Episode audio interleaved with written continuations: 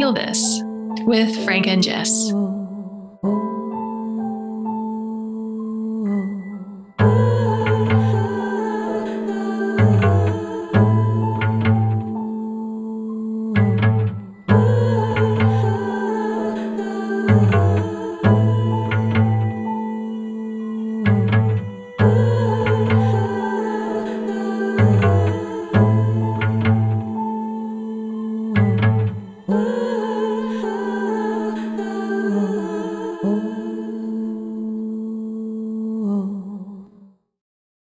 Welcome to Feel This, a series of experiential conversations between me, Jessica Olberz Singleton, and Frank D'Amato, where we explore trauma, healing, and awakening through the lens of relationship.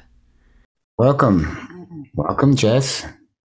Thanks. Welcome to you. Yeah, welcome to Feel This. Welcome, everyone. Ah, it's good to be back. we missed a week you all didn't miss a week, but we missed a week. So, mm-hmm. yeah. Well, we'll get started the way we always start with a little grounding presence. We'll see what's alive inside us, inside me, inside you, Jess, and inside you, the listener, as we embark on our journey of awareness and thoughts and emotions and ourselves. Let's go. Here we go. Uh, so, starting with the breath here, just bringing awareness to the breath in the moment. And again, you can do this even if you're um, doing another activity while you listen to this podcast. You can just also begin to expand your awareness to include the sensation of air coming in through the nose, into the chest, into the body, and bringing our awareness into the body itself. And this is something you can practice. What we typically do as we become aware of our body is we kind of like look down at our body as if the eye of who we are is up in our head behind our eyes, which is where it usually our default place it sits. And we look down from that space and look down at our hands or our belly or our heart. But we're actually going to try practicing something slightly different which is rather than looking down at our body. I invite you to imagine your awareness as a ball of light that is currently sitting up in your head. And we're just going to slowly start to drop it down from that space behind our eyes and then just beginning to drop down our awareness a little bit down to the nose and mouth. down to the chin. Let it sink down a little more into the throat. And dropping down into the chest area. And dropping down even further right around the heart. So, what you might notice, since we have such a propensity and comfort at living up in our heads, that even if you can drop down for a moment or two, your consciousness tends to like shoot back up into thought. And that's okay. Just kind of noticing that. And then as it begins to, just kind of slowly, gently, but persistently drop it back down, down through the throat, into the chest and heart. You could even drop it down all the way down into the belly. And you can stay there in the belly. And I'm just going to say a little why this is important, but you don't have to worry about understanding it. Just kind of let your body take it in If you just leave your awareness centered in your belly, which is maybe the most powerful way we can directly impact self regulate our nervous system is by bringing this light, this ball of awareness down into our body when we're feeling maybe dysregulated or even flattened, having a, a numb aspect to our nervous system. This practice of just bringing and allowing our pure awareness to be in the body is the most powerful way we can directly connect to our nervous system and help it start to soften. And when our nervous system softens, our consciousness begins to expand. We begin to see more possibilities. We become more relational, more open to connection with others. And just feeling into the body, just kind of feeling the sensations in the belly, feeling the sensations in and around the heart.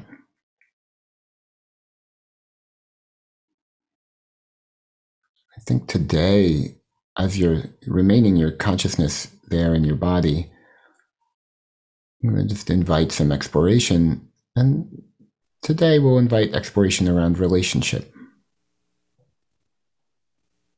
You can either explore here any particular relationships that are active in your life that maybe are feeling important to you, they might feel conflicted to you.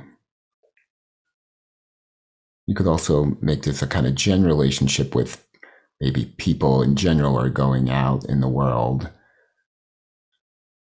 Or it can be specific to a person. Doesn't matter. Whatever is important to your system in terms of relationship in this moment in your life.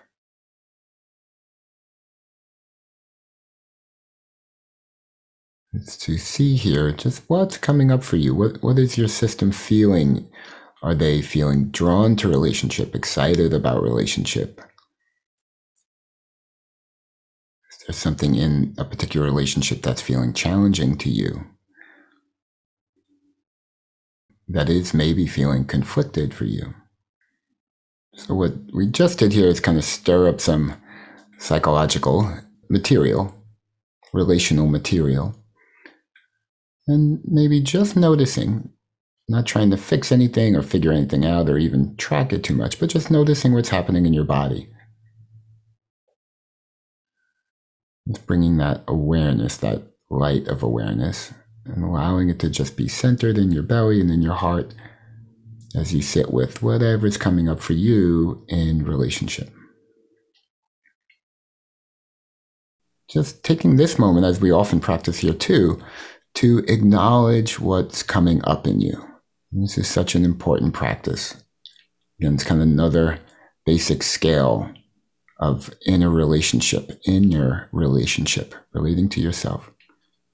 Taking a moment with whatever you're noticing coming up inside yourself, just letting yourself know, kind of feeding it back, almost as if you were talking to someone else, like I hear you, whatever came up for you, Let's try to summarize it, you know, as simply as you can or as clearly as you can. You feel anxious about this or you feel excited about this. And just take a moment to acknowledge that inside yourself. So, what came up for you there, Jess? At the end, I I noticed toward the end, I noticed that there was an observation by my parts that when I look at a relationship and I have a part that comes forward that says, well, if you felt this way, it would feel better and you should do this and you should do that. You know, they sort of jump in and have their suggestions of how to fix it very quickly, so quickly that I don't even, it just seems like, oh, well, obviously. And by slowing things down today, I was noticing this message of like, what would it be like to tune in to what I was wanting in that moment. Like, what am I wanting? Am I wanting to move away? Am I wanting to move toward rather than this sort of, you know, cleanup crew? I have a cleanup crew that's like, they want to evaluate, they want to quickly come up with a solution because clearly someone's uncomfortable, and how challenging it is to get perspective on that, to actually see what's happening, and then to sort of untangle and give all the parts maybe some attention, to give some space, to then have a different thing happen. And I guess in all of that, now as I'm saying it, I'm feeling a lot of compassion for myself through the lens of someone imagining someone hearing all this for the first time and thinking, well, that all sounds really nice, but how in the world do you begin to do it? I'm not at the beginning, but I'm not necessarily, it's not in part of my autopilot to give space and to say to the parts, oh, yes, of course, and to have compassion readily available. So I was sort of feeling compassion toward myself by thinking of someone hearing this that might be new to this concept that you introduced, which I I really love. I'll just add one more thing, which is that I really love the idea of noticing what's happening in the body. This is a good practice for me. Okay, as you think about that relationship, what do you notice in the body? You don't have to do anything about that. You don't need to try and fix it. You don't need to try and understand it, even just to be in the space of observation. And I think about like when I'm painting, here's a color. And then what happens when I bring this other color in? Mm. Just oh, there's no right or wrong there, but there's a relationship and there's an effect that they have on each other. So, yeah. Yeah, I'm glad you're pointing that out. It feels good. I'll just say feelings first. I was watching you as you were speaking. And as you were speaking, you had this really great smile. Mm. Your eyes were closed and you were speaking, and you had this really great smile on your face that I just felt conveyed your sense of joy at your just being aware of your own experience in the moment, you know, and just speaking from it. And it was, it was very heartening and warming. And I felt very, it certainly drew me into relationship towards you uh, in the now. At the content level of what you were speaking to, I felt you know, excited and glad that you were highlighting this because it's such a subtle, it's so subtle to our thinking brains, to the parts of us who really want solutions. It's really hard for them to grasp, for those parts of us, those aspects of us, to grasp the value of presence. That's the word I'm going to use. Observing feels good, but there's a, a sense, a little sense of detachment in that energy of observing, which is good. I think that's a first step to kind of detach from whatever you're immersed in in terms of detaching from your thinking and emotions and you have begin to space. But we don't want to stay in detachment. That's a first step. We want to kind of can be seen as the first step. Then we want to come back to being with what is and presence to all of that. And the experience of just being with something it's a very subtle and hard thing to put a finger on. One thing i uh, i might have mentioned this before. I, I went on a um, equine therapy retreat weekend, maybe three years ago, with Toni Herbine-Blank, who is an amazing, wonderful human being and a great IFS trainer and the creator of Intimacy from the Inside Out, which is the couples versions of internal family systems. Um, and she's just an amazing human being. And her and her sister are both also equine therapists, so they had run this retreat. And her sister is also an amazingly powerful uh, healer person who's been doing healing work for maybe over 30 years. And there was uh, maybe a dozen of us on this retreat and people in all various points of their own personal growth and spiritual development along the way.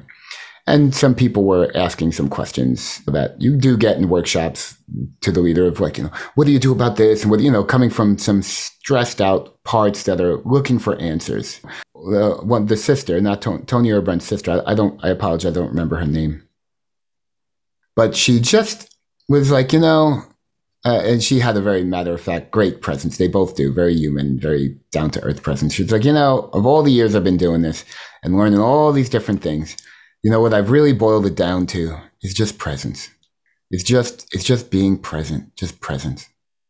You can, you can flip all the things, you take all the techniques, you can do all that stuff, but it's just all about being present. And when she said it, it was like, yeah, yeah, it was like, I knew, I felt I knew that, but when she said it, and with all her experience and her kind of like nonchalant way of saying it too, but that came from all this experience of just knowing it just like touched such a deep place in me that was very affirming that like it is just all about presence. and to speak to what is presence. It's such a it's a subtle subtle uh, thing to be with something uh, at a very deep level. Um, and that's why we practice that that in the meditation. We want to really begin to be practice. What what is it like to be present? To bring that that soft light of awareness to our moment to moment experience and be very present. Even as I'm speaking now, being present to the vibrations in my throat, my hand on my chest, I could feel the vibrations there. I could feel my heart and speaking from my heart in this moment that what I'm speaking is coming from my heart. And I can feel all that as I'm speaking. So that's presence, being really here in the moment. Um, I'm just going to pause there. I just felt excited and wanted wanted to put some words to something that's it's hard to put words to, but so important. Yeah, it feels really good to hear that. I'm feeling more settled in my own body, sort of here, which I feel like is a, a reflection of what you, you know, the words you were saying almost are sort of bringing me more with myself, which is here with you. And and I can feel that. Like I can feel my seat. I can feel the I have the, this awareness without any effort of like the base of my spine and my sacrum. And it just feels like I'm here. Here I am.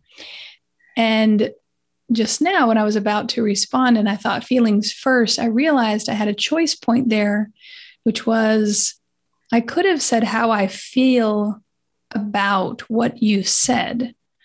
I could have spoken, which would have been fine. I could have spoken about my feelings regarding the content.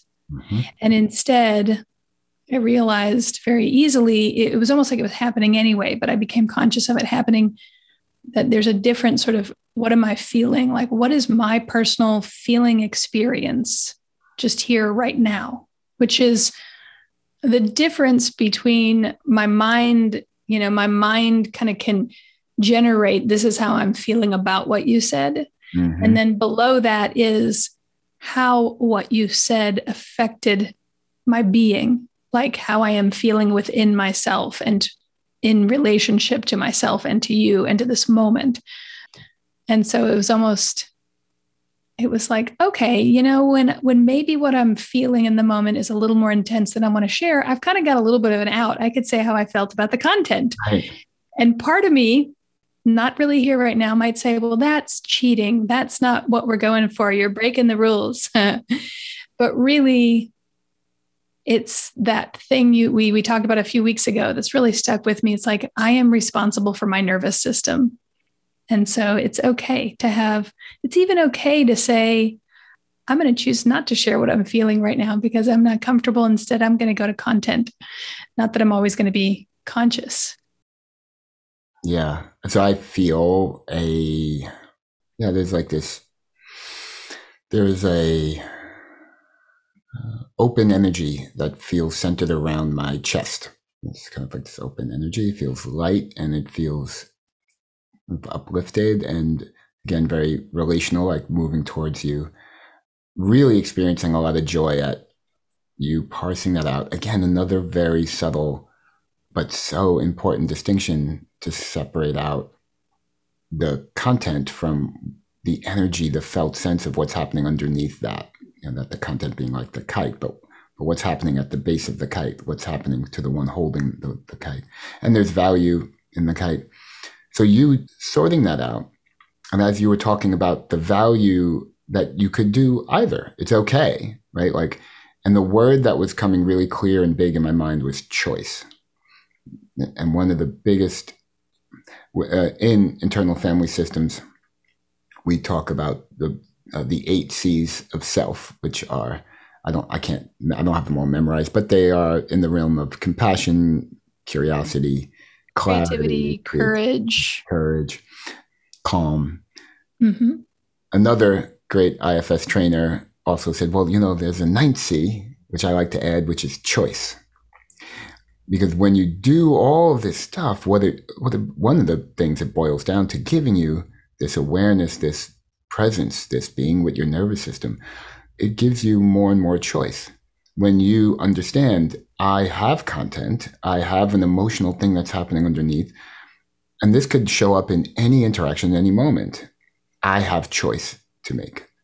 That just feels that that was just what was standing out to me, and that was what was coming through in what you were saying is that you have choice.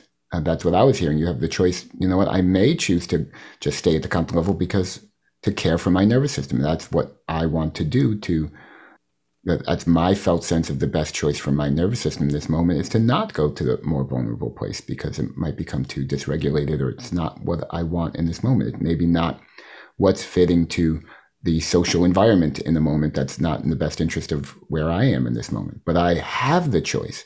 I understand what's happening inside me. I have the option to speak for it and this is also a great place where you have that awareness you have that you know what's happening you you have some understanding of what's happening inside you that's when there's other practices where i may say you know it doesn't feel safe for me to express this in the world in this moment whatever i'm feeling but i could take a moment to to acknowledge it within myself right? Like that practice that we do that is so powerful. So i'm i'm staying with myself. Even if i choose not to say something i am affirming and holding my inner experience as valuable. It's not being dismissed by me, even if I'm choosing not to put it out in the world. And then there's that secondary other practice I really like to do, which I like to say I, have never heard anyone really um, promote it as a practice. I've never heard this before, but this is something that I do, which is I would call it an empathetic communication. And this, empathetic is almost telepathic, but it's not. What it all it is is I may not feel like it's safe for me to express it to you. So I will internally express it to you. I will send you the energy of my expression. I will allow myself to envision the person I want to express to. This may be with a sibling, you know, let's say a person you're in conflict with, a, a family member that just is triggering you, but you don't feel safe to have a frank, open discussion about what's triggering you. And you determine like, oh, it's not really the best idea right now. But then I allow myself to engage with the person inside myself, and from my heart, express these things that I want to express, and then allow them to receive and respond to it internally in a kind of creative imagining. It's more than imagining, but we can call it that. So, anyway, all those are choices. Then, because I have all this choice, I don't feel this intense pressure of, oh, either I either I say something mm, yeah. and I'm being yeah. authentic, or I'm being what's the the burden side of that? I'm being repressed. I'm shutting myself down, right? Yes, I'm going to make myself small, put myself in a box. Right, this whole middle range. So I'm going to give you a chance to respond to that, whatever's happening for you, however you want to respond to it. But I, I have a story from my last weekend that is fitting this that uh, I might want to explore. So yeah, I've got a, some some responses that feel really juicy and good. So as I'm listening to you, as you were, especially, I really felt my system perk up when you said, "I've never heard anybody do this thing," and I was like, "Ooh, ooh, what's the thing? What's the thing that Frank's figured out and Frank does that he finds value in?" And as you were describing it, what I felt was the, the word like it was like giving I, I felt some different things. I felt one was giving your system the option to have a sense of fullness or completion with the impulse.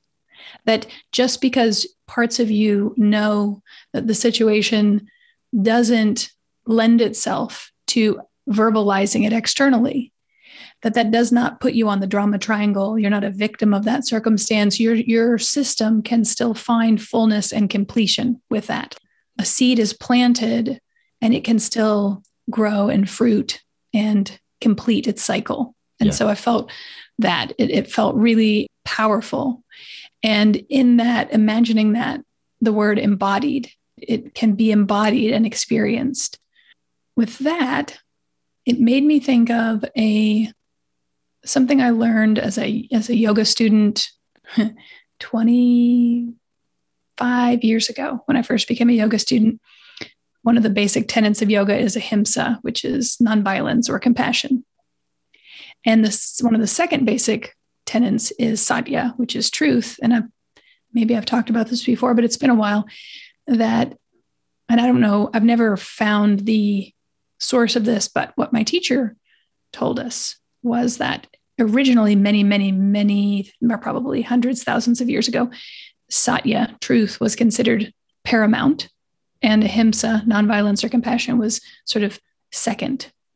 And somewhere along the way, they switched it in the writings. They made ahimsa first and compassion or nonviolence first. And there's something in what you're sharing that felt like it really leaned into that. Like I, you know, I have felt this way, and I hear people in frustration say, well, I just had to speak my truth.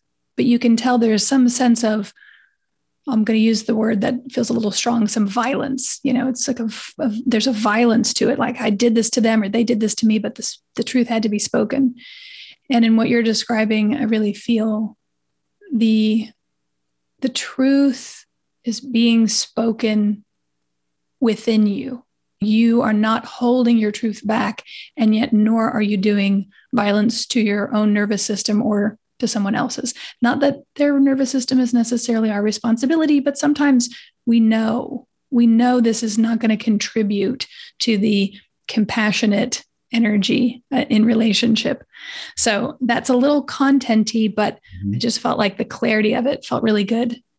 And I really want to go back to something that was at the beginning, but I'm gonna I'm gonna pause and if you're ready to go into your story, there's one other thing I want to name from previously. Good. Should I name it now? Sure, yeah. Okay, okay. So let's see if I can find it. This idea you spoke, I, I, felt my system really come alive at parts that were like pulling out their notepads and taking notes, was the difference be- between presence and observation. Mm. And the observation for me, I have to remove myself from the situation. I think you named it like that. And that's very much how it feels to me. It's like I've floated above and I'm watching, and there's great value in that. And I think it's one of the, the things I experience here on this podcast that when I really embody my own process as I am verbalizing it, I cannot be with it and observe it at the same time. I can't be fully in the experience of maybe bringing words, you know, letting what's in me be born or come up out of the ground and grow into whatever it is. You know, I can't be in that and be fully removed enough to just watch it happen at the same time. Mm-hmm. There's something about seeing that as a choice point. Do I step back or do I go fully in and trust life, trust the moment? I saw as sort of my, as a sort of personal totem. A long time ago, you and I read this book about Mary Magdalene, and we did a, we talked about it on on YouTube some, but I saw her sitting by the tomb where I just saw, I saw and I felt that that being, she was being with the experience as it was happening. And I could feel in myself the difference in my own awareness of sort of floating above that and watching it happen versus almost feeling my physically sitting down against, you know, on the sand or the, you know, against the warm rock sitting with her, that that being with what is. I thought about your mantra. Anyway, it all just really came together, many different threads that we have spoken about in this podcast in previous times. It really felt like it was all becoming more embodied in me and the value that that has. And it's like I can feel more of my parts being willing to give up because my observational self, which I will continue to use, served me really well. But there's a limit. There's a limit to what it can experience because it has to leave the, the situation. And thank God I, I had it, right? But can I trust enough to come back into my body and into the experience and lose the ability to watch it as well as I can when I'm outside of it? Mm. And that was a whole lot so whatever, if you just whatever you want to respond to, I'm I feel really good having taken the time in my own system and put that into words. And I really hope that not having been in my observational self, that it made some sense too. Mm. Yeah, it did. It to me, it it certainly did. what I was experiencing as I was listening to you, I, I could see energetically what you were describing of these pathways aligning, these threads coming together as you were talking about it. In myself, what I was noticing was I see something like that. You're describing words and I'm seeing it as energy.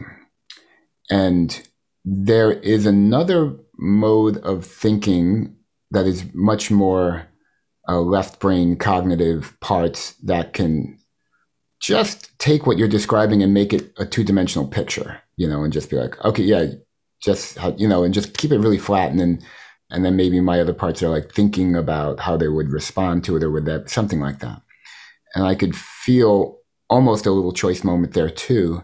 Oh, the parts can go there, and they were realize we were realizing in my system like, oh no, the the, the value is go into the experience. Let let that energy be like like feel that, and so whenever it came up, it would go, oh no, stay in the stay in the visualization, the energy for me, Frank, of seeing what's happening in you as really happening in your nervous system. It's not an idea, it's happening in you as you're saying it, and I'm getting to see it. I could see it energetically happening. And that experience for me is one of, uh, it's in the realm of awe, A W E awe. It, it is captivating. It is engrossing. It, you know, it draws me in. It it quiets the thinking mind. It's it's you know watching something flower and grow. It's some, it's watching a real experience happening in the now, not an idea, but an experience. Does that make sense? Like the it really does. Yeah, I got thoughts about that, and, and I'm excited about them. But I can I can hold that. So yeah, it really makes sense to me. I, but I totally forgot the content. Uh, the content was even. I, I know. I know. I still had the experience of you experiencing it coalesce. But what what was coalescing is now a little bit removed from my consciousness. What was it again? It was the difference between presence and then how I have to have to leave the situation to be an observation. Their observational self versus the the embodied presence. Yeah. Yeah. And talking about that shift uh, it's, it's really important. I think many personal growth models, Buddhism, that they, they they are focused on that first step because it's so huge. The the detaching, detach, detach. That that's important. But there's this second step that I think is so the purpose. You know, it's not it's not to stay detached. That's not our goal to be living in a detached state. We want to be living in an immersed, embodied integrated state. And so we have to separate first, have some distinction, understand these are modes of being, parts, you can call them in, not internal family systems, modes of mind. We want to be able to separate from them, be able to relate to them, but then understand there is this higher self that is about embodied presence that can incorporate, embody, be with what is. Yeah. As you completed that, I felt my felt myself settling in as you were speaking there at the end at, certain points as you were speaking i could feel myself get excited about putting into words what i was valuing you know what i was getting from and valuing and getting excited about in what you were saying.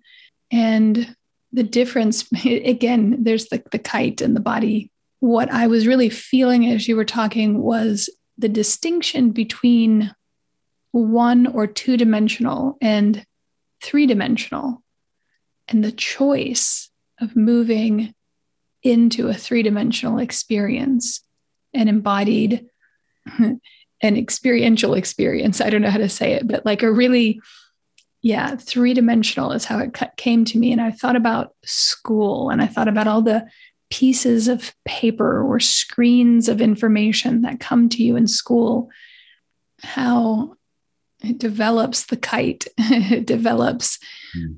Thinking observational mind the analytical and that i don't know i just felt this sort of excitement at the possibility that maybe kids could start being taught how to be and, and this is me inside of me but i'm projecting it into the imagined school system for some reason how we could be stewards of our nervous system and how we could make a choice to leave something that felt too three dimensional, too embodied, that was overwhelming. And we could do that potentially through information or observation or analyzing. And the image that came to me was yesterday, I was with, or hmm, was it yesterday? Yeah, yesterday. No, Sunday. Sunday. I was with my brother and his two youngest children. And we were, there was like a sprinkler set up and his youngest, who's three, was in the middle and it was sort of like sprang into the middle and it was sort of like waist high. And then suddenly the water surged and it was sort of hitting her in the face. And she couldn't get out. She just got overwhelmed very quickly. And she just, she saw her dad through the water and she just was like reaching up and out to him. And he so quickly, he's very tall and he just reached over the top of all this water and scooped her out and just held her to him and very quickly, she was fine. And it was so interesting to see how she couldn't, she was just so overwhelmed so quickly, she couldn't figure out, but she knew he was there. Mm. He was talking to me and very quickly just tuned into her, scooped her out, soothed her. And then we had a discussion. He had a discussion with his six year old and said, you know, this is where the water needs to be for her you know, we got all that figured out. And then she was able to go into the water and come out of the water. She could, she had her choice back. And I don't know, just something about all this that I can see sort of in that. It was really beautiful. And I'm glad the memory came back to me now to kind of connect to what we're talking about here. Mm. Yeah, I have an impulse to stay with it a little more, to clarify what you're seeing in that with that memory that spontaneously came up for you in connection to everything we're talking about here. Because there's there's some yeah just beautiful moments of a natural innate response of reaching out you know in the attachment place and a response of receiving that. So yeah i'm just curious yeah if we took a little more time like to see what your yeah, just what connections you're seeing there or what you're feeling there as that comes forward. Yeah. What I remember in the moment, because I was actually closer to her than my brother was just by like a foot or two. And I remember looking at her and not understanding, not understanding that she needed or was, you know, reaching out for help. Mm. And I remember in more of a flash, this sort of almost like a part of me coming forward that felt irritated. Why are you standing there letting the water hit you in the face if you don't like it? and then feeling a little bit of very quickly after that, because by that time my brother had seen and gone in and scooped her out, followed by a part that felt some shame. Why didn't I have the impulse? You know, why didn't I know to scoop her out? Why would I, why did I stand there and let her have that experience? Right. And right now, as I'm sharing that, I'm finding it quite fascinating that this is a real life thing that happened and that it is also a thing that happened that was so I don't know how you would put it into words. You might have the language for this. Like i had my own experience you know very quickly so many parts and then i completely forgot about it you know until just now. So I, I feel like there's probably more there, but I'm, I'm not sure, you know, like, I, I don't know what to explore. So, mm. I mean, I was, oh, let's see. Well, the first time when you were talking about the story, I was kind of there witnessing what was happening with your brother and the, his daughter. And just aware of the kind of attachment movements happening and you know reaching and you know connecting and and soothing and then going back to play you know the whole all these various cycles and seeing it from that perspective. And then the second time when you came back you now the now the spotlight was on what was happening inside you as you are processing that and the parts that were you know maybe some shame and some or some questioning and, and just all the various parts that were coming up for you internally around that. And I could also see that the you in the now with a smile on your face as you're going over it. And that's the kind of self presence I could see in the now that is the restorative healing agent. So I could see there is an unfolding process in the now as this memory comes back connected to what is happening here in the now and and some deeper awareness of what parts were coming up for you around that and i could see the joy of that unfolding in the now yeah and i i mean for me i felt just enjoyable to witness yeah it didn't have any like sparks of like content but a curiosity about the unfolding like I do have a curiosity. Here's a content piece. I have a curiosity about. I'm talking to you, and as we're talking about material, something, a memory comes forward. It's connected to what's happening in the moment. And when these memories come forward, also depending on the emotional content of the memory, they could be really high, and we may lose track of the the association between what happened in the moment that was connected to this. And that's okay, but I have a, an interest in oh, okay, so we were in one area that was laying out a kind of right field and it and something about this memory fit that. It's still not totally clear, and that's okay, but I haven't a curiosity of mind in me that's like, oh, so this was happening and this came. It, it's related in your internal map, and there's meanings to it, and so I always get curious about just fleshing those out. I feel a lot of the value of fleshing those out as they arise. Yeah. Yeah. What's coming to me right now is like sort of the play.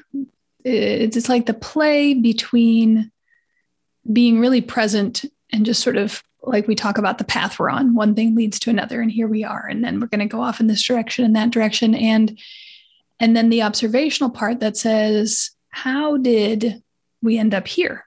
What led us to this spot?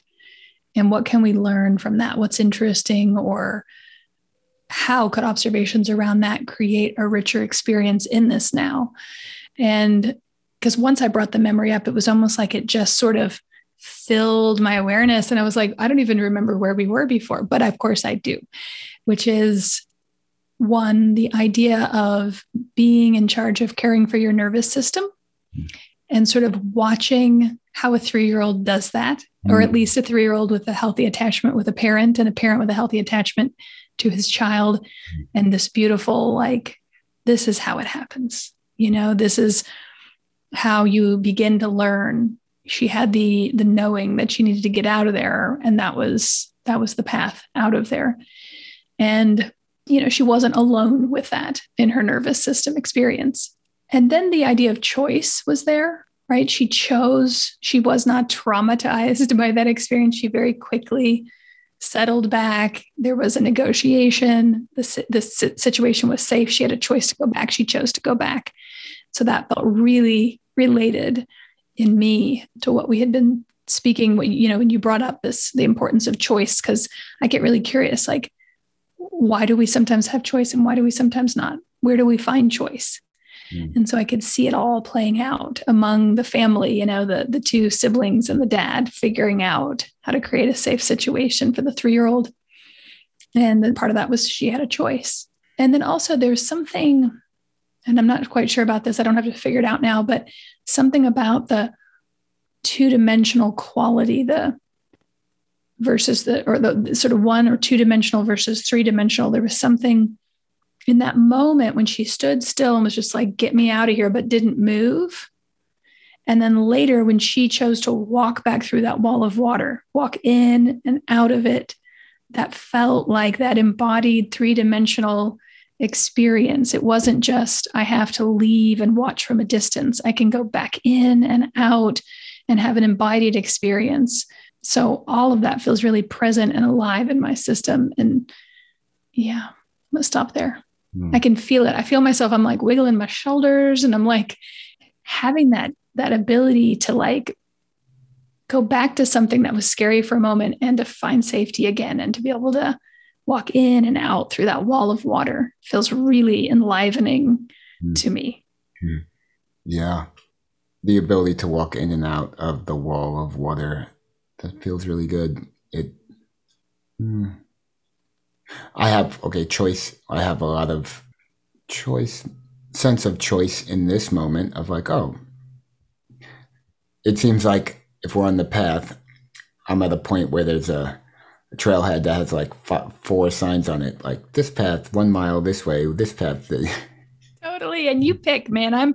I feel really. I feel really good to go in any direction. uh-huh.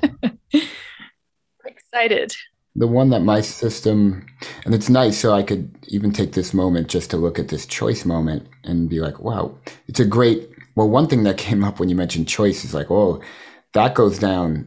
There's a, a very not as emotional for me but maybe a little bit more analytical philosophic energy, but it's it's very much around consciousness, which is like, oh, and where does choice even happen, right? Like who's who's choosing? I mean, there is this sense of as we bring more awareness, we do have more choice, right? But then there's there's this other level of, and who's making a choice, and what what is a choice? How does that work? Who's making that choice? As I've talked about before, my little seven year old who's or six year old who's just like who's moving my finger? And he's moving his finger back and forth. I'm like, who is choosing to do that? I can't find the chooser. And at the core of many spiritual, I'm not, spiritual isn't the right word I'm looking for.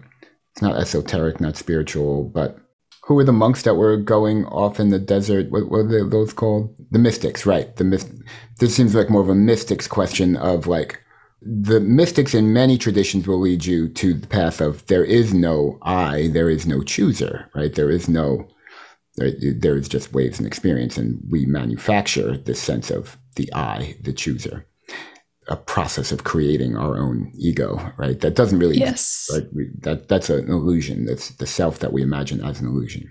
So it goes down that path of like who's choosing. But I, and there was a part that's like I don't want to go down that path. Well, it feels a little dry if in my system. Yeah, in, sure, in sure. Moment, in this moment, it feels a little dry. Sometimes I get excited yeah. about that, but it. But at any rate, what does feel much more rich and lush is here's this choice moment of different paths, and now I get to slow it down and be like, okay, what is what's involved in this moment of making a choice? And I could pause. There was an impulse to just go for the low hanging fruit, which was a kind of immediate response to what you had just said. And, and I think that impulse probably just comes from social training. You are primed to, oh, if you just said something now to relate or respond to that rather than, hey, let's shift tracks. Right? Sure. Right. But then I can feel, felt sense. Oh, I didn't have a lot of excitement, energy around it. There was some interest, but it, it felt a little more performative to say something in response to what you just said. Like, oh, I could mm-hmm. pull it up, but it didn't feel coming from a deep place in my body, which again, I only am in tune with, right? Because I'm getting in touch with my body and feeling it. And you just get this felt sense of that doesn't feel like it's touch, touching a very deep place inside me. Then I, some other aspect of mine comes forward and brings forward these other, well, we had this, we wanted to tell these stories from earlier. There were two of them about empathetic communication and some of that. And that, and so, so these little paths came out and these were the choice moments. And there's something in me that mm, is a little bit pulled in that direction.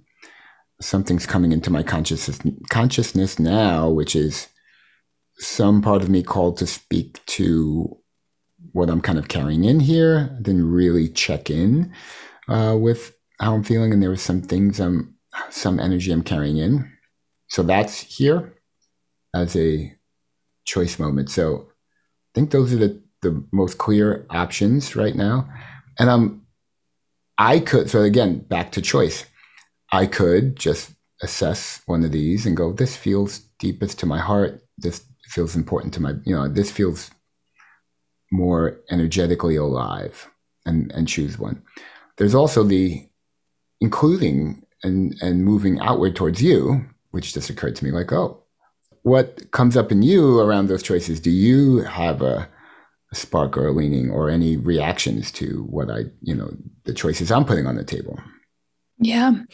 The thing that feels really alive in me is related to what you're saying is not so much about the the specific choices, but more this feeling that awareness, like this growing awareness I have that in my system, it's almost like the the squeakiest wheel would get the would get to go first, the one that's like me me me, but more from like a um, oftentimes from like a releasing a pressure valve.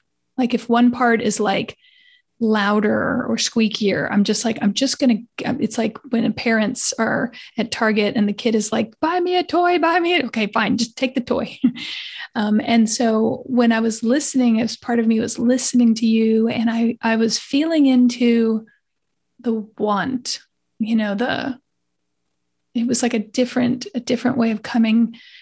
What do we collectively want the most? And that felt really felt slightly different and like listening for the brightest color rather than the one that's yelling the loudest or has the most pressure. So I, I don't know what's true in your system, but I feel really open to whichever. And I feel like lots of space. I'm like, bring all the things, ah. go all down all the paths. As I'm sitting with it what feels like the brightest color. And I liked your go down all the paths. I'll, I'll, name the. Yeah, I'm gonna I'm gonna go over the two stories, but I'm gonna start with one that feels much more resolved, and then I'm gonna tell the one that feels less resolved. The first one that feels resolved, and this is all under the heading of empathetic, in the area of empathetic communication or when you don't feel it's totally safe to speak your truth in a moment. And moving towards this came this came when you were talking about the value. If you do do an empathetic communication where you express what you want to express that you get this sense of completion that you you said that earlier that really landed on me. Is that you do you, it internally when you can't do it right. externally you do it internally. Right. so you you have named that empathetic expression the internal sharing.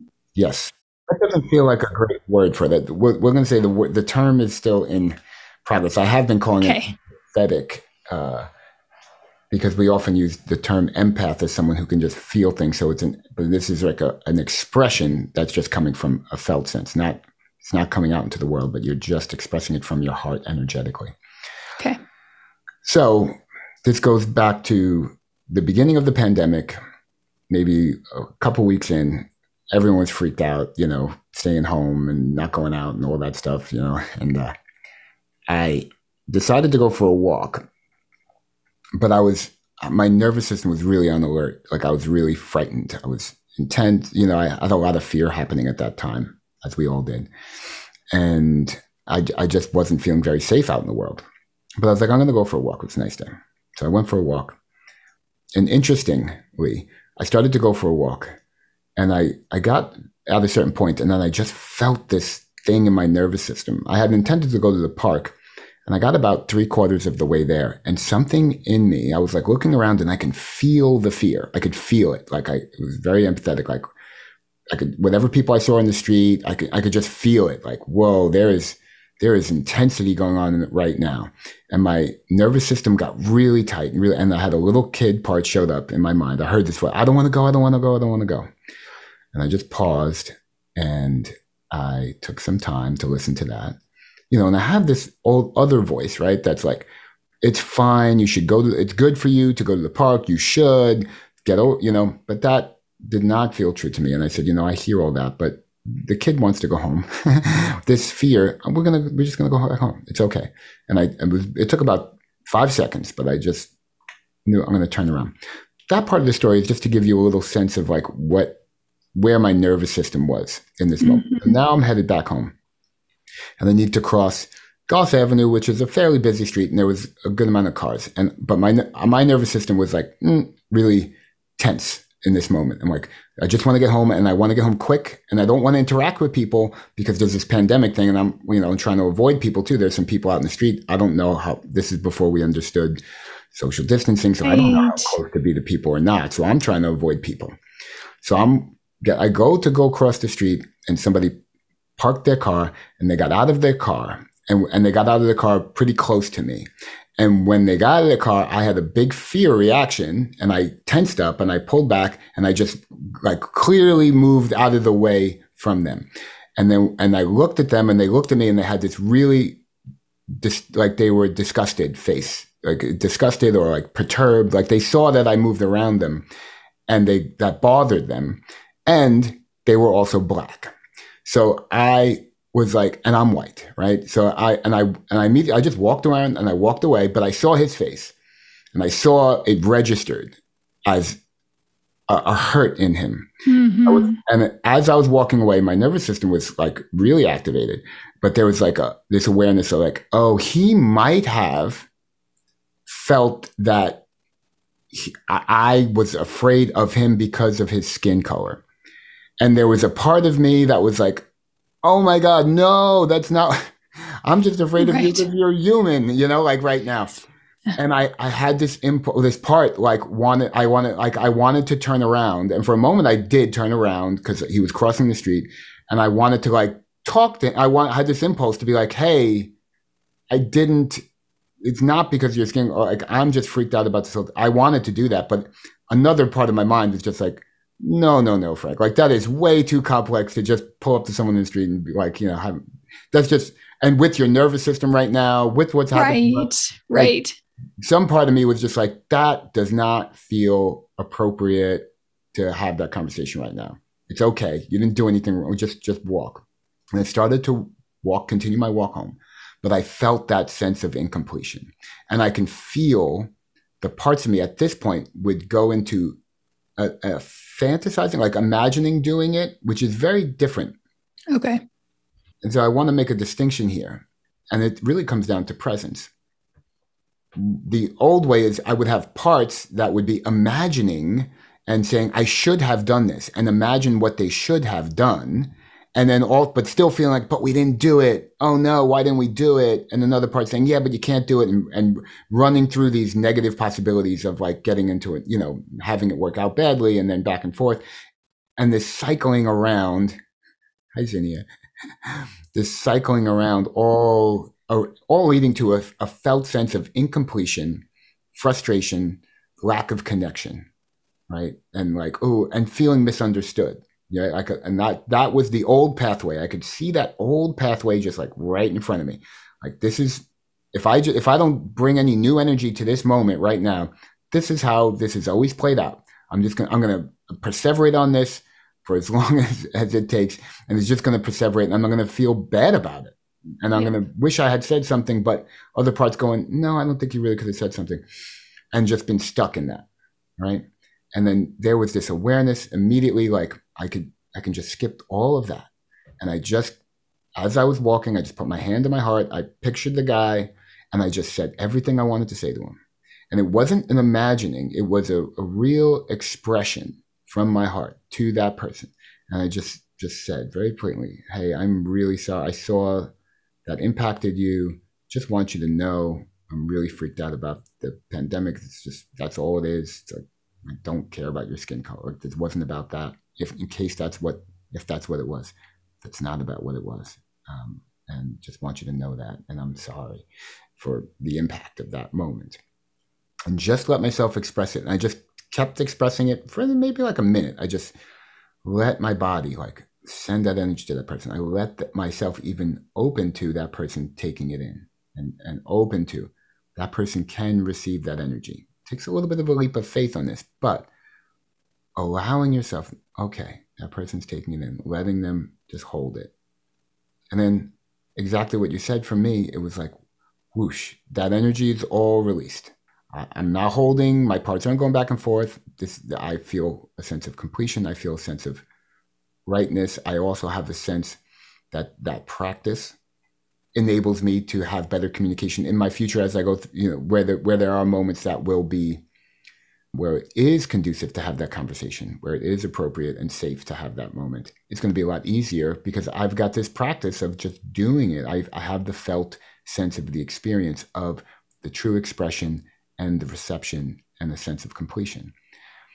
So that little moment has kind of hung on for me as a, a hallmark of, yeah. So I'll pause there just to see how that is landing on you and the listener. Yeah. Hello, dear listener. Hello, dear listener. Yes. Yeah, I was thinking about the listener while you were talking. I I was really I was really feeling the difference between thinking it through and experiencing it. And I was feeling like right now, I'm feeling a little bit anxious. I'm feeling a little bit like I know what he's talking about. And so I can do that too. Can I do that too? Can I can I do that in my system because to know the difference between thinking the idea of it and experiencing it, I can feel the difference and I feel simultaneously really excited that my system gets it. And I feel also like I can feel the difference, the bigness of can I be with, even if I'm not doing it in real life, can I really let myself go there and have that experience with someone, even when they're not there with me, you know, even if it's in my own imagining? And that clues me into what a big thing you're describing. Mm. You know, this is, at least in my system, it's, it's big. It's really big. So I can kind of feel some of the places, the parts that are, mm, what is it? They're just, they're, they're kind of scared, you know, they're kind of, can we handle this? Can we do this? This is big. So, mm. yeah. Uh, yeah, I was, as soon as you said you were speaking, you were feeling some anxiety, I was very, you know, very minorly surprised, like, oh, anxiety, oh. And so, uh, in response to the surprise, there's a leaning in towards you, like, oh, what is the anxiety? And there was this really interesting shift or choice moment of like, there's one way of being with with the other where I, I just really soften in my heart and I'm listening from the outside and I'm listening to like, oh, what is, what is just feeling? And that's a really common one way. There's another way that my system moved towards here, which was to really deeply embody you. And what I what I basically did was kind of connected to my feeling of anxiety. Because I don't feel anxiety about what you're saying, right? About the specific content. It doesn't trigger anxiety in me, but it's triggering anxiety in you to imagine this. So I want to understand that. So I I'm going into okay, I'm thinking about this and I'm I feel that anxiety and I'm feeling it in my body. I can feel it, and I'm going, oh, I know what that feels like, and this is what it in my mind. This is what I'm projecting in that moment was like kind of like you're walking a little bit like to me like walking on thin ice like you don't know like can i do this and if i can't maybe i'm going to fall through like maybe i'm going to wind up in some place that is feeling shame or uncomfortable like I feel on shaky ground. You know, that's what that feeling is in me. And I can feel a sense of empathy, certainly like I'm feeling, I was feeling that, and then compassion for like that feeling of the internal nervous state of like, uh, some, I, I don't know. I don't, there's this feeling of, I don't know if I can do this. That, that's where it took me to the places where I'm like, oh, I'm, I'm being nudged to do something and I don't know if I can do it that's the feel like ah and my my nervous system kind of freezes up a little bit like no go ahead go jump off the ledge or whatever do whatever. You're like ah, i don't know if i can do that. I'm not ready yet you know like uh, i could you know i see other people doing it but i don't know. And it was interesting because i could also see that what that fear would be for you would be some emotional feeling of shame. That's what i imagine. Like if i if i'm unable to do it i would feel some sense of should or something like you can't do it. Why can't you do it? I'm not good enough or that that that shame piece underneath that. And and then also knowing that that is a untrue burden. So it's a yeah. I empathize and then i also still have the frame of mind to know like and that's okay like it's okay that you're having that experience and you're safe anyway. Like even if you fall, right. Yeah, it's, it's just a feeling state that you're going to feel if you can't do it. Right. But I know the experience of anxiety is so real. Yeah. I appreciate like your your willingness to like go there inside yourself to kind of be connected to me that was very interesting to hear you describe the way i would say that the, it, it's not that it's totally different from what you're saying but just to say it from my my side the way it feels the anxiety is like is this going to be too intense? Is the is this going to be the high dive instead of the low dive? Is this to is the volume going to be more than my nervous system? And then i was thinking about my niece and i was thinking about the the sprinkler and like is the water too high? Like i'm okay if it hits my shoulders but i'm not okay if it hits my neck. What if it's too high? You know can i handle it? So there was a feeling of like how i guess in the newness the parts of me that felt anxiety how do we control the volume? How do we you know how do we regulate in this? Because we can feel that there's a big jump from thinking about it which we're real good at to doing an experience internally. Mm. And having heard you go through feedback what you were hearing and kind of enter into the anxiety and speak about it from your perspective i it connected me in with like more compassionate like a like a teacher part. I'm a really I'm really good when it comes to teaching people when they're like, you know, in yoga, well, I can't do headstand, so I can't do headstand. So that's that. It's like, well, there's like 20 steps between here and there, or there could be 50 steps. We can make it, it doesn't matter if you ever do headstand. Let's just see what is the thing that moves you very lightly, comfortably in that direction. So then I felt that part come online and get real curious about how do we make a tiny jump and I don't know what the answer is, but I feel very open to that in my system. So uh, that feels really nice. Yeah, that feels really good. So, should I go on to story number two? For sure. I would love to hear it. Yes. So, this one is more recent and less resolved for me. Um, so, be kind of curious to unpack and unfold.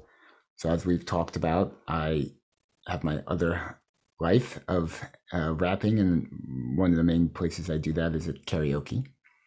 And uh, of course, you meet lots of random people in these settings. The, the content of the story is pretty brief.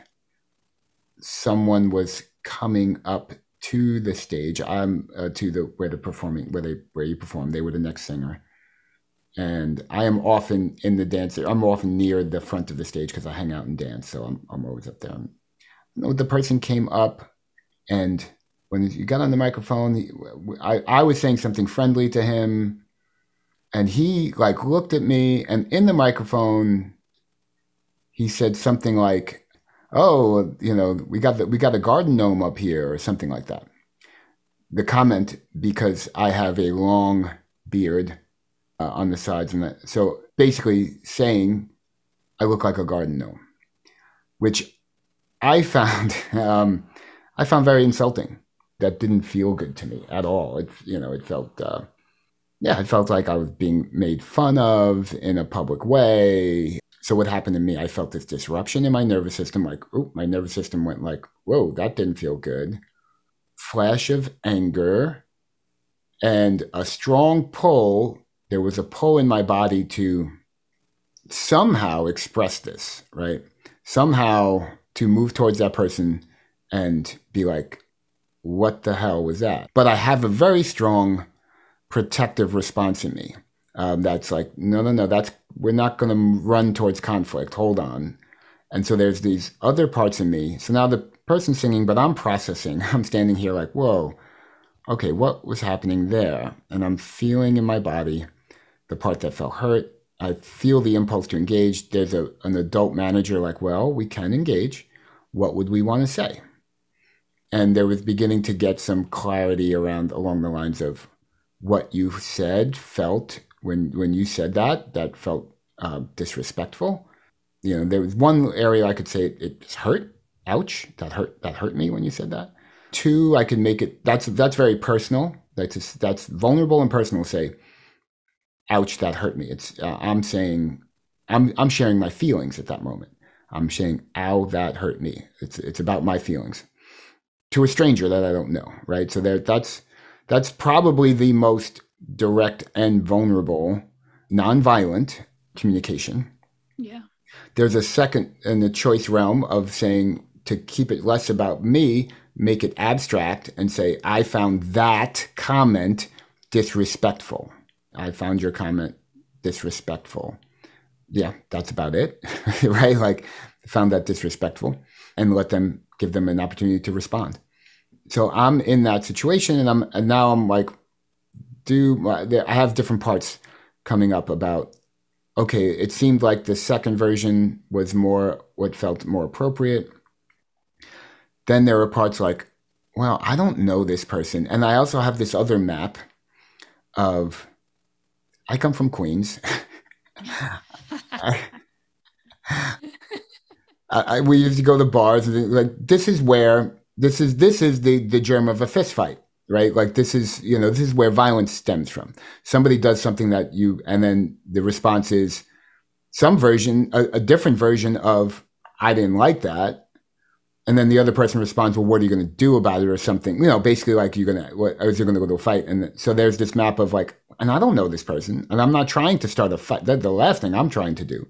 I'm trying to have an authentic communication, and to to speak up for myself and say that didn't feel good, and and I have a past history in my parts of just swallowing things like that, like just something like that happens, I have such an aversion to conflict and violence because I saw so much violence that I'm, I'm like, I'm not going to engage in a violent way. But then the the other side of that is to not have a respectful containment for myself. What my system landed on was I don't really want to I don't want to in, invite an engagement with this human being. I don't want to have energy with this person. Like I started to foresee a conversation opening up with this person. And there was a part of me that's like, do you really want to build bridges with people who do things like that? Like you can put your energy in the world in a lot of ways. I'm not trying to judge that person. I'm just trying to discern is that energy that I want in my realm? And there was a clear, like, no, I don't want right? Like I don't want, I don't want right. to, I can have yeah. conversations about that and I could speak to it, but I don't have to. It's not my job. Do I feel like I need to? And there was a sense of no, I don't feel like I need, like, I don't want to have that person's energy in my life. They can go on their blessed way. The unresolved aspect of me, I did not do that empathetic connection piece, actually. Empathetic expression, communication connection. I did not do that. Um, so it does feel a tad bit unresolved in my system, but it comes back into that realm of is it appropriate to speak for that? I think there's still something here on the table for me. Mm. So I'll pause here with you and just see what's coming up. And I, am going to first say, before you respond, I'm just going to check in with my nervous system because I'm noticing. Yeah, it's around this unresolved. There's a little anxiety, just like kind of like I was describing. Like, ooh, am I to fall through the ice somewhere here? Because it does not feel totally resolved, which means there's something that is not integrated here for me fully. There's something that there's a wrinkle here that's not totally ironed out, and that's vulnerable. Because if I get to see it, then you all get to see it at the same time, and I don't get to, I don't get to tidy it up and make it all look all pretty. right? You're gonna see it in its raw form, and and I am okay with that. But I can also sense that there's a little, yeah, there's a little anxiousness as I say it, and uh, open up to what you're what you're feeling and and i'm before i do one more time just curious what's happening in you the listener as you hear that you know transparent expression of vulnerability and nervousness in the, in the now nervousness in the now what what that inspires in you and just taking a moment just to notice you know how does that feel in your nervous system in your mind and heart to hear Okay, I'm good now. well, Zinnia is here purring. I feel like I should give her the microphone. Um, should get calm everyone down. No, um, I am feeling grateful for your willingness to the words that are coming to me kind of go out on a limb in the sense that this is in process for you and share something that is not entirely and perfectly wrapped up with a bow, you know? So I'm grateful. I feel like I feel your your the C, the of the eight C's, your courage. I don't mm. know if it feels like courage to you, but it feels like courage to me, and I feel grateful. And I really feel a lot of resonance in my own system for the realness of this. You know, I had a couple of different, one in particular, something that's probably from a couple months ago of uh, just this very quick sort of run in with a person where there was a quick communication or even miscommunication. And my mind is sort of saying, like, there's three pieces there's the other person, there's you, and then there's the relationship to whatever extent it even exists. And I heard you sort of clearly say, like, this person isn't necessarily someone I want to invest my energy into. This relationship isn't something I want to invest my relation, you know, my energy into rather. And then there's you and how it's still, and even though this other thing I'm thinking of happened probably two or three months ago, I can feel how alive it still is in me and the curiosity I have of would this process you're describing, you know, some version of it help help my system. And I really loved what you said previously when you gave the early pandemic time story that it will because it's experiential it'll give your system something that could serve you the next time around that maybe it can be experienced and cleared the energy in you which then I, I do believe affects the energy between you and others whether it's that specific person. So i'm just sort of looking at all that and i feel very a lot of aliveness and curiosity around the value and the practice. And then i'm, I'm holding the part of my nervous system that's like um, something in what you're describing what you described you know in the the first story felt too rich for my system. And it's like what is the what is the slightly simpler? I'm not ready for foie gras but maybe some mashed potatoes. Like what's the simpler version that my system could, or even that your system, maybe in this situation, there is a slightly backed away or a slightly simpler version. So I have a lot of curiosity about that. Hmm. So wait, you were saying the first story felt too the first story about the from the pandemic felt like almost too rich for your system and this one was more palatable? No, no. So the story itself was fine. It was more like when I put myself, imagine myself doing what you described doing, how experiential it was. It felt, mm. and I don't know that it is, but it felt like my nervous system felt like that's too much. How do we do a lesser version of that? We don't know the answer yet. In the second story, you didn't really, you didn't really do the thing you did in the first, right? It's still incomplete in your system. And so it's more like I was wondering is there something here for you? Right. And I'm having no answer, but that is a slightly very, very, you know, a variation on on what you did the first time. Yeah, well, I was. It's interesting because after I spoke, I was opening into like, okay, let me try to connect to that person and express. It's interesting. I was doing it as you were talking, and it the intensity of what I felt as far as a present experience versus an imagining or a fantasizing or a you know uh, from an from a part of mind, but versus a true experience, right? So I'm going to say if there was a scale of that, and that feels like an important thing to to try to discern or to feel and to get a felt sense of, it was probably like eighty percent, maybe 70, 80 percent mental, like an imagining um, from a part with a little bit of truth in the energy and I was expressing. And so I could feel like there was value in that, but it wasn't quite it wasn't quite as experiential. It was a little bit more of an idea. And I can sense uh, moving towards that or continuing until it follows through would be good. But then when you said it and I actually had the moment to be on the mic, there was silence and I was aware I was doing it in the mo- I was doing it in that moment of silence just now before I started speaking. And mm-hmm. when it was happening then, it felt very visceral. It felt there was a lot, there was anger in it. The part wanted to curse even. And that was an interesting moment of like, mm, we're, we're not going to move into violence, although there's value in allowing that part to express. fully um, how it wants to, and that's that's kind of a that's an open choice again. That's something I'm still exploring. But something in me said, no, we're just gonna we're gonna use the force and the energy, but to be really clear, and I could just feel my body. Like I did not like that. That felt very disrespectful to me. And just like repeat, I could feel it in my body and like the expression of it.